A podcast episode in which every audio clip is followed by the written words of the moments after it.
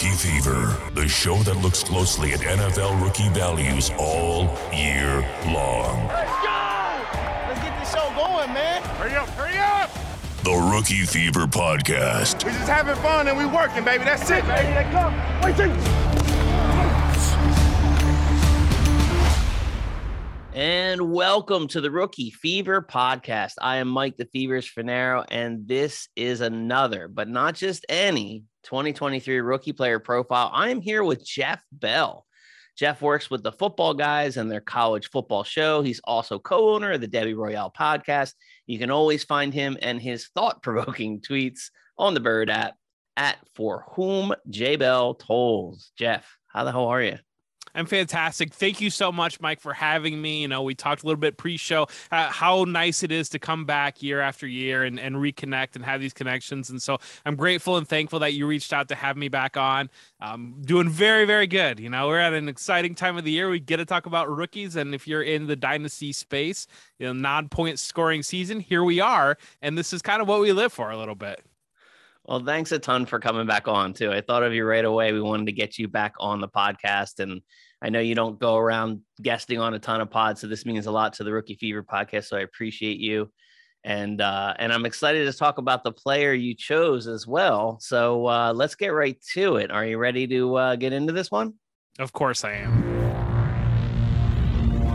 Rookie Fevers. Rookie Player Profile Edition. So why don't you tell our listeners who you chose and why? So when this was presented to me, you know, there were a handful of players selected already, and I scanned the list and I looked at it and I said, well, there's one obvious name missing right now, and that is one Bijan Robinson out of Texas. And I said, well, of course, I would love to come on and talk about the 101, the people's 101, everybody's 101, Mr. Bijan Robinson. And so that is what we're going to get into tonight. Yeah, and this is going to be a fun one, gang. We do know that Bijan Robinson has, if anything, is carrying this class right now at the low point. You know, this is the time of year where we're down on the class. We'll get higher on the class. Don't you all worry. That's going to happen with landing spots and combine numbers and stuff like that. But this is the year, every single year, where I thought the 23 class was supposed to be so much better. But this is the anchor of it. This is the guy everybody saw coming. This is the guy who led the nation with 1,894 combined rushing and receiving yards and was named the 2022 Doak Walker Award winner, given annually to the nation's top running back. So this guy's pretty special. We know it, and we're going to talk all about it right now. 6 foot, 222 pounds, junior, Texas, five-star recruit. Had offers to play with Alabama, USC, Ohio State, and others.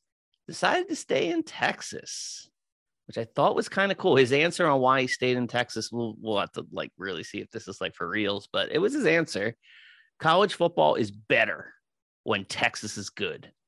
That's a nice answer. That is a nice answer. I don't know if he accomplished that mission or not, but I know, you know, as a Buckeyes fan, I remember the recruitment of Bijan Robinson, and Ohio State was one of the teams right there at the end. And it was one of those that I dabble in the college space, obviously, as part of the Football Guys college football show and all that crew. It's one of those that you hear the recruiting stories and you see maybe on like a Friday, oh, Ohio State's in the lead for this guy. And all of a sudden you hear the next day he's committed to Texas. And it was just like one of those types of stories. And now in the day and age of NIL, we know why some of those things happen. And you know, in the pre-NIL era when Bijan Robinson was recruited, there was probably still some things floating around to allow some things to happen as well. Yeah, I agree with you there. That must be fun to watch. I've never actually seen all that in the background, not that far into it. That's pretty cool. All right, so we're going to start off with the hardest question of the day. What are your favorite attributes when it comes to Bijan Robinson? He's a polished runner, and that's a lot of it. You know, he brings physicality, but also he's able to get small, get through the hole, shift his body, and he's just very, very nimble on his feet for a 220-pound back. I mean, he's very nimble, and that's the one thing that stands out. It's one of those that you expect. You see 220 pounds on a sheet of paper, and you have this vision in your mind of what you expect that type of back to look at. You expect more of that physical bruising back, but he really avoids contact very, very well. Very polished in the passing game. Not a lot of wasted motion in his movement, and that's a lot of that. You love it, you know. He's able to. He's light on his feet. He makes defenders miss, especially in the backfield, and then he doesn't mess around. When he sees the hole, he attacks it, he takes it, and he gets upfield. Yeah, no, I think that's a great description for that. Like to put all those eggs in that Bijan Robinson basket, you hit a little bit of everything. I want to focus a little bit more on the pass catching because, like, if you look at the box score or the stats for the year. 19 receptions for 314 yards. And I think the big thing that I just keep hearing over and over again is these aren't dump ball passes. These are routes, and that he is able, it's a smaller route tree. We're not calling him a wide receiver just yet, but can you talk just specifically about his receiving and what you saw? That you hit on it right there. You know, you'll see a lot more backs that will have more volume of pass catches, but will end up with the same amount of yards because where he's being targeted, what he's doing is work. He's able to attack downfield, and that's really what you want to look for. I think that I really view it as three different levels when you talk about pass catching with a running back. You start out, you have a back that can't catch passes at all, and you know that's a limited game. And then you have backs that you can use them in the screen game, or you can use them in dump offs. And I don't know that there's a lot of dump offs at the NFL level just because of the way that nature of NFL offenses. You just don't see that. You envision that in your mind, but I think when you watch football on Sundays, you don't really see. Gone through his progressions and he's going to dump it up to the running back. That doesn't really happen because it's everything is so fast and everything is so fluid, and offenses are set up so that balls are going to go other places. So what you really want to see is Bijan Robinson, where you have a player that can attack downfield and that you could use him in routes, and you can create mismatches with him, use him on a wheel route, use him down, get him on a linebacker. And that's really what you're kind of looking for when it comes to a pass catching running back. And for a back his size, he brings that rare ability to attack in those different areas of the field. Yeah, every year when we think that the three down back is going to go bye-bye and it's going to be committee on every team, then a Bijan Robinson comes down and you realize they're not dead yet. This is a guy that is going to be on the field and stay on the field. So that's what makes him valuable, including to the NFL. We're talking fantasy up to this point, and the NFL – it does seem awful likely that he's going to go in the first round, and that is also fairly rare. I have him in a mock, draftwire.com, USA Today, at 18 to Detroit Lions. Now, I wanted to just get your take and thought on that. Obviously, that's going to feel a little gross with Swift there. The person who set up this mock said sometimes you just have to throw your needs out the window and draft the best available player on the board. The Lions have bigger needs elsewhere, but the value here could be just too hard to pass up. Swift has struggled to stay healthy, and Jamal Williams is a free agent. So he painted a picture. In some cases, depending on what mock you look at, 18 is actually falling. I think he'll go in this range, 15 to as late as 32. So I see him in the second half of the first, but what do we know at this point? We're all guessing. What are your takes on 18 to Detroit? What are your feelings about that? That hurt? No, I don't know that there's, I guess, I don't know. This is the rub with Bijan Robinson is as you get later in the draft, you're getting with these quarterbacks that if he were to land with Jalen Hurts, is like you love that upside in an Eagles offense, but at the same time, is he going to catch passes in that type of offense? Mm-hmm. Or, you know, the same thing with, you can see behind me, I'm a Buffalo fan. If he lands with Buffalo, it's, you know, they kind of, James Cook landed there and we thought, well, they're going to start throwing to the running back, and they didn't. But it's just one of those that, you know, landing with Detroit there, I would be curious if DeAndre Swift makes it out of the draft as a Detroit Lion. I guess that would be my question on that move, because if you were to use that draft capital, and the Lions do have 2 first round picks, if you're using that draft capital on Bijan Robinson, I almost think the play would be, we'll see where Jamal Williams is by that point. But I think Jamal Williams, as much as he's a limited player, I think he's an important part of that Detroit offense, and especially important part of that Detroit culture. So if they were to make that move for Robinson, if they traded Swift and recouped some of that capital that had been used on Swift, but also on Robinson there, that would be my question to come out of it. Now, if they were to come out of the draft, I just feels like a waste of resources, I guess, if they're walking in with Jamal Williams and with DeAndre Swift to walk out with Bijan Robinson as well, and just kind of keep it that way. That feels like a little bit aggressive, I think, for what that defense needs to accomplish. But I do wonder I think we have these outside expectations for what Bijan Robinson can be.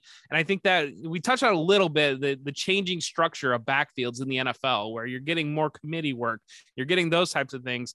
I think that when you look up and down the draft, outside of landing in one of those top end offenses where you hope that he can score 20 touchdowns, it's kind of hard to feel like you finding a really good landing spot that you just love for him. Oh my God. Did you see my show sheet? That's perfect. We don't share these show sheet with the listeners. Jeff is like totally riffing off of just my questions live here, and he's nailing it. I love that analysis on like, okay, fine. This mock drafter explained why Detroit might do that, but there's dominoes after that. Like, you're not keeping all three backs like that. I like how you kind of painted the picture further, but my follow-up question after that, regardless, is going to be, what's your absolute favorite landing spot? Because I have a couple. Absolute favorite landing spot. My absolute favorite landing spot would probably be Kansas City if Jerick McKinnon is not re-signed. But again, Pacheco's kind of there, so your question's there. I guess maybe the very, very best potential landing spot, I think, would maybe be Carolina. Okay. Because Carolina, we saw they're overhauling, but they're bringing Frank Wright in. And we saw what he did with Jonathan Taylor, making him the top back in fantasy last year, but also the remnants of that of Christian McCaffrey's impact in that offense. And sitting there, I think they have the 9th pick.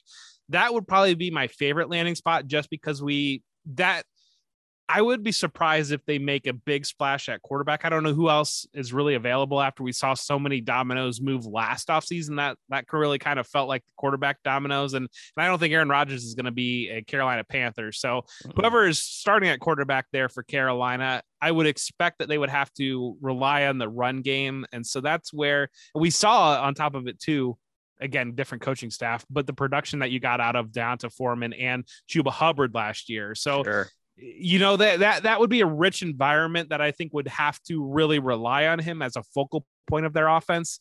As you're looking throughout the draft order, that kind of feels like the one that really stands out, where you feel like he's going to be involved in the passing game. He's going to be the 3-down back. He's just going to be the centerpiece, the linchpin of this offense, as opposed to getting with some of these running quarterbacks that aren't going to throw to the running back. I think that's a low key concern that isn't really being talked about when you look at some of the higher end offenses. Yeah. I like your thought process there, where you're putting him on a team where he's just there. He's just going to be the focal point. Yeah. I actually did the opposite. I swung the other way, and I went, my number one spot is Dallas. Okay. And then after Dallas, a fun one, which I don't see a ton, the Bengals. Yeah. Well, the Bengals would be. Yeah, so they're both kind of like the antithesis of where you went, where there's plenty of options, right? Like, they have a good passing game. I kind of felt like that was like that last big piece to kind of take either team into like serious. I mean, not that Cincinnati needs a whole lot more, but you know what I'm saying? Like, I thought Cincinnati felt outright dangerous. And I know Dallas's O-line isn't the same, but I think we all know that there's a nice juicy spot there. I could see Dallas doing something like that. They always like to make a splash. Picking 27, Bengals picking 29, your Bills picking at 28. I would have said Miami, but they don't have a first round pick. They had to forfeit it. And then, you know, you have your concerns with like a team like the Eagles and even Kansas City with the running quarterback. So yeah. No, it's tough, right? Like, he probably doesn't have a bad spot. I guess that's kind of the point, right? Like, well, you went one direction, I went the other direction. They're both really great. part of it, he doesn't have a bad spot, but I do think that there's more potential out there, that he sees some level of committee usage that is kind of being recognized. I think and the other thing too is, the top end running back production really, really scaled back this year. And that was, I think that we kind of in the moment during the season, we were all tracking that. We were seeing that you weren't getting those big explosive games out of the running backs like we had typically in fantasy. And I think the top end score, I know at least some point in the season, and I believe it carried it through the year. I remember Ryan McDowell from DLF tweeting out periodically that how this is one of the lowest running back scoring years in like decades almost. It was. And so just that changing narrative, that changing landscape of the running back position, where when we shift to that dynasty lens, when you're using that 101 of Bijan Robinson in the dynasty lens, you're really thinking that you're buying that back that can be that elite producer that can help my team win much more quickly than the position that put me here. And if the landscape has changed to favor the passing game, to favor those committee backfields, and you don't have that high end upside anymore, you're just kind of buying not exactly what you thought you're buying. I believe the fantasy landscape corrects itself sometimes too. Like I could see it swinging back a little bit the other way, but we'll see. I mean, everything's trending towards committee backfields, and a lot of that makes sense, everything you said. Yeah, well, the real question in that would be if we get to a point where we are having those rare 3-down backs, and then you're getting committees across, that accelerates the value of those players in that position so much more because you're having a finite pool. It's like the tight end argument, right? Where, you know, you've got Kelsey there, and we had Andrews the year before, but not this past year, where you're getting such elite production at the very, very top end that creates that artificial value, even if you're not getting the scoring that you had been in the past, because the rest of the pack gets pulled back so much. And pass catching running backs. So pass catching running backs are going to help that a ton, right? In a passing league. Everything on and off the field says Bijan is truly a can't miss project. Prospect, work ethic, drive, heart, physical gifts, college production, size, speed, every down back, made in a lab. What would have to happen outside of injury? Yeah. So you're going to, the knock that you'll see from a lot of people is long speed on him. Right. But at the same time, I just think that's a fictional element in the NFL. I just don't think you're getting outside of Chris Johnson back in the day, or these handful of ultra elite, super fast backs. You just don't have the 70-yard runs in the NFL like you do in college. And so, so I'm a little bit skeptical to say that would be the reason why. I think it just really would be the league transitioning to that committee usage, to him ending up in a situation where, you know, if he lands in Kansas City, but they still keep Jarrett McKinnon, and Jarrett McKinnon remains a major focal point of the offense because they just love him so much. And then you got Bijan Robinson as a scaled up version of Isaiah Pacheco. Then that's kind of where I guess maybe would be like the pitfall potentially. Would be because we're trusting that as he goes and becomes a first round pick, that team is going to value that asset and use him in their offense. But we've seen Derrick Henry splitting carries with DeMarco Murray and Deion Lewis to start his career. We've seen all kinds of nonsense with running backs where you're saying that this guy is clearly better than his backfield mate. Why do you keep giving these guys both equal opportunities, or 70-30 split, whatever it might be? That would be the area I think that if he falls short of the expectations and the concern on his profile outside of injuries, of course, would be the area. Yeah, that would be my answer too, because it seems to happen more often than we all like. Me, even Breece Hall, like, you know, it felt like he got a slower start last year, and it to me it wasn't a slower start. It's kind of the way things go. Like that's usually the way it works. It's not in every offense, but it's funny. Like if you look at his scouting report and you look for weaknesses, it's like he has very, very good speed, but it isn't elite. You know, his contact balance is very good, but it's not elite. Like his weaknesses are the fact that he's not elite in a couple of areas. Like that's not a weakness. Yeah. You know, it's crazy. Like, and I agree with you on the long end speed. I mean, would it be nice to throw that into this profile as well? Yeah, sure. Why not? But let's be real. This is possibly, not to be overstated, this is possibly generational talent, and you're only going to get him at 101. And if you're trying to trade to get into the 101, it's going to cost an arm and a leg. Is there anything else, Jeff, that before I move on to the last two questions, which have nothing to do with Bijan Robinson, that you wanted to cover? I mean, he's good. He's a good player. But, you know, I love it. I would draft him if I had the opportunity. So, and it's one of those that, you know, like early best ball, an underdog. He's almost a first round pick. And that's where I just want, I don't know, with all these guys, we want to know the landing spot and the situation, and we want to be able to enclose that picture and just lock it in. And that's kind of part of it. And I would, yeah, you know, people have gotten out there enough about the long speed being a concern. And so at the combine, if he doesn't blaze a 4.4 at the combine, you might have some people that freak out because that's just the nature of the fishbowl that we operate in. But that's not something I would be overly concerned about. Before we move on, I had a question that's popping in my head. I'm curious because you've given our listeners so many great answers. How big is the void between him and the second running back in this class? I think it's pretty large because I'm getting there too. You know, Jahmyr Gibbs has been viewed consensusly as that second back. Yeah.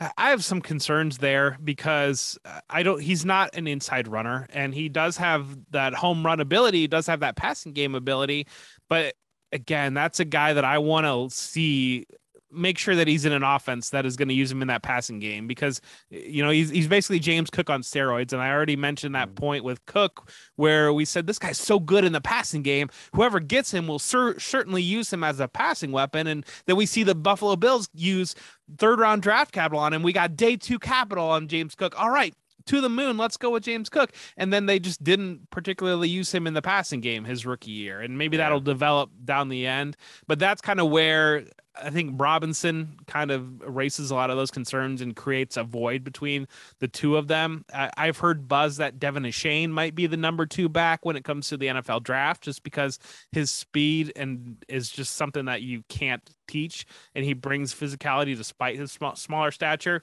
He is so fast.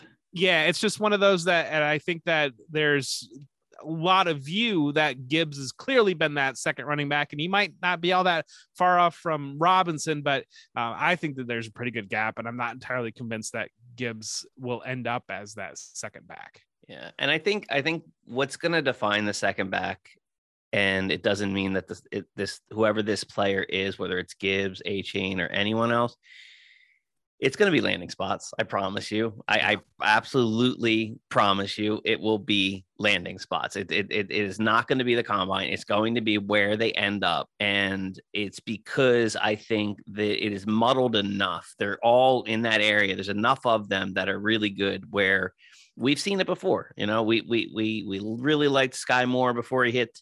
And then as soon as Sky Moore went to Kansas City, we liked them more than we even thought we did. And that's going to happen with landing spots once again, I promise.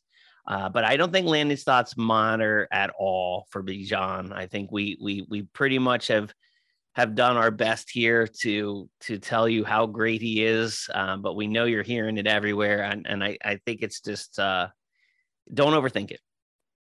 Don't overthink it. This is the guy. This is the guy of 2023 for you. Speaking of the guy, Jet, who is your guy in this year's draft?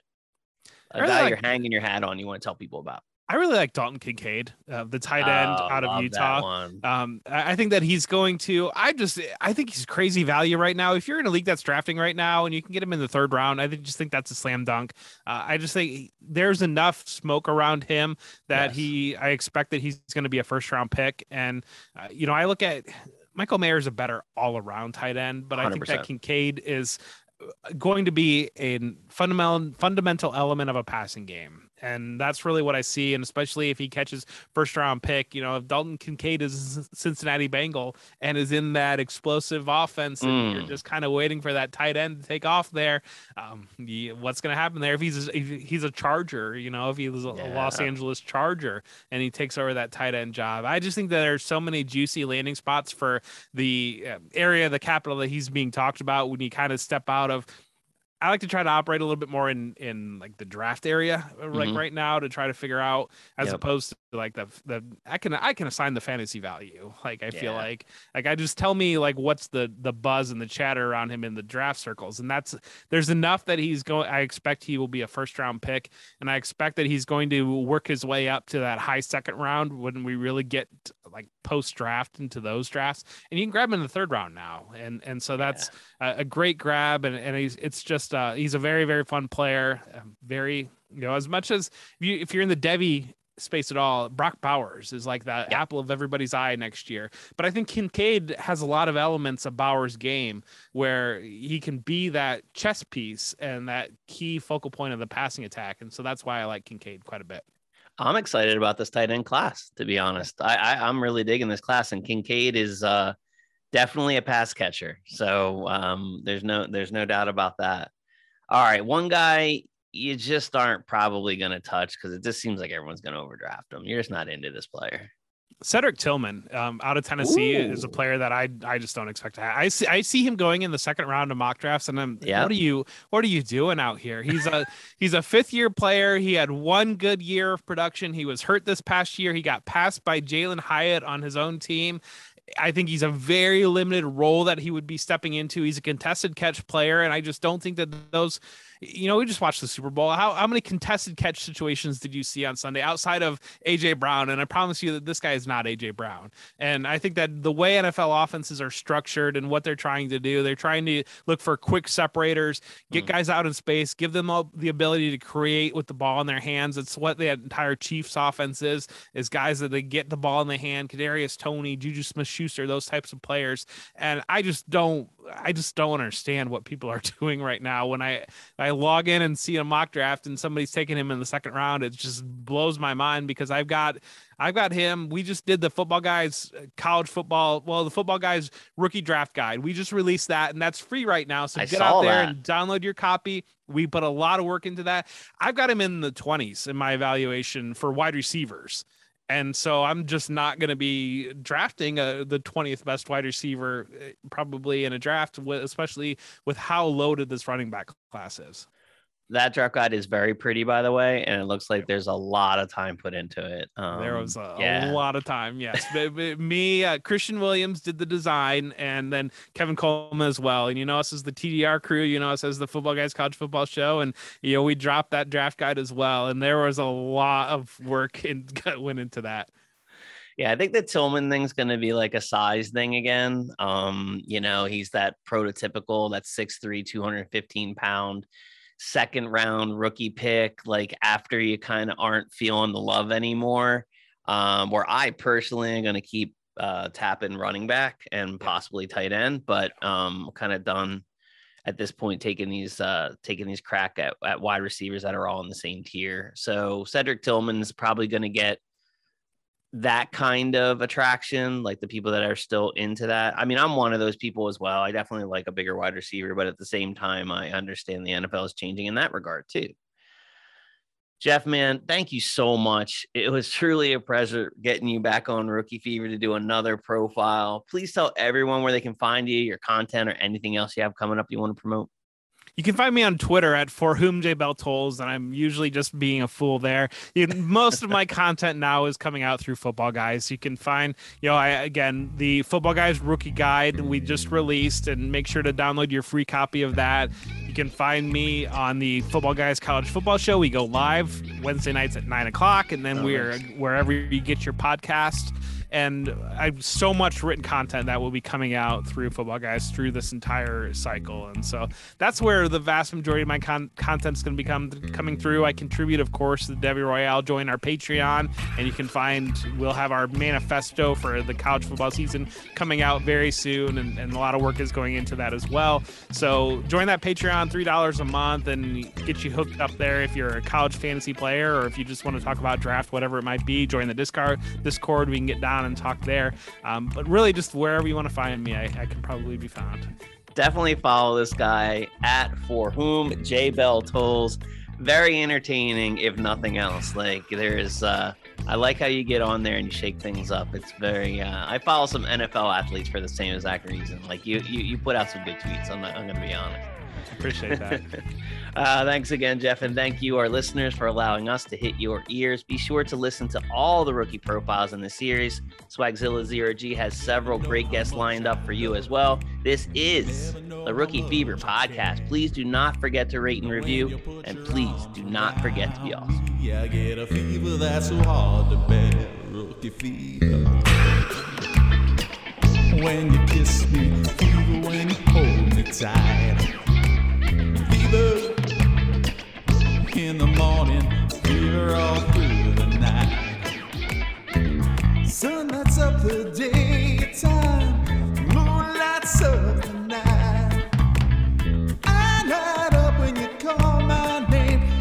I'm gonna treat you right, Rookie Fever. When you kiss me, fever, when you hold me tight. Fever, fever, fever, fever all through the night. Everybody's got the fever. That is something you all know. Fever isn't such a new thing. Fever started long ago now. Who got the one-on-one scouting? It's never done this to be full and run. I told you anyone, size and speed just unreal. Landing spot not ideal. Wait, what's this breakout? A full Rookie Fever stage. Romeo loved Juliet. Juliet, she felt the same. When he put his arms around her, he said, Julie, baby, you're my friend. Now we give it fever. When we kiss it, fever without planning you.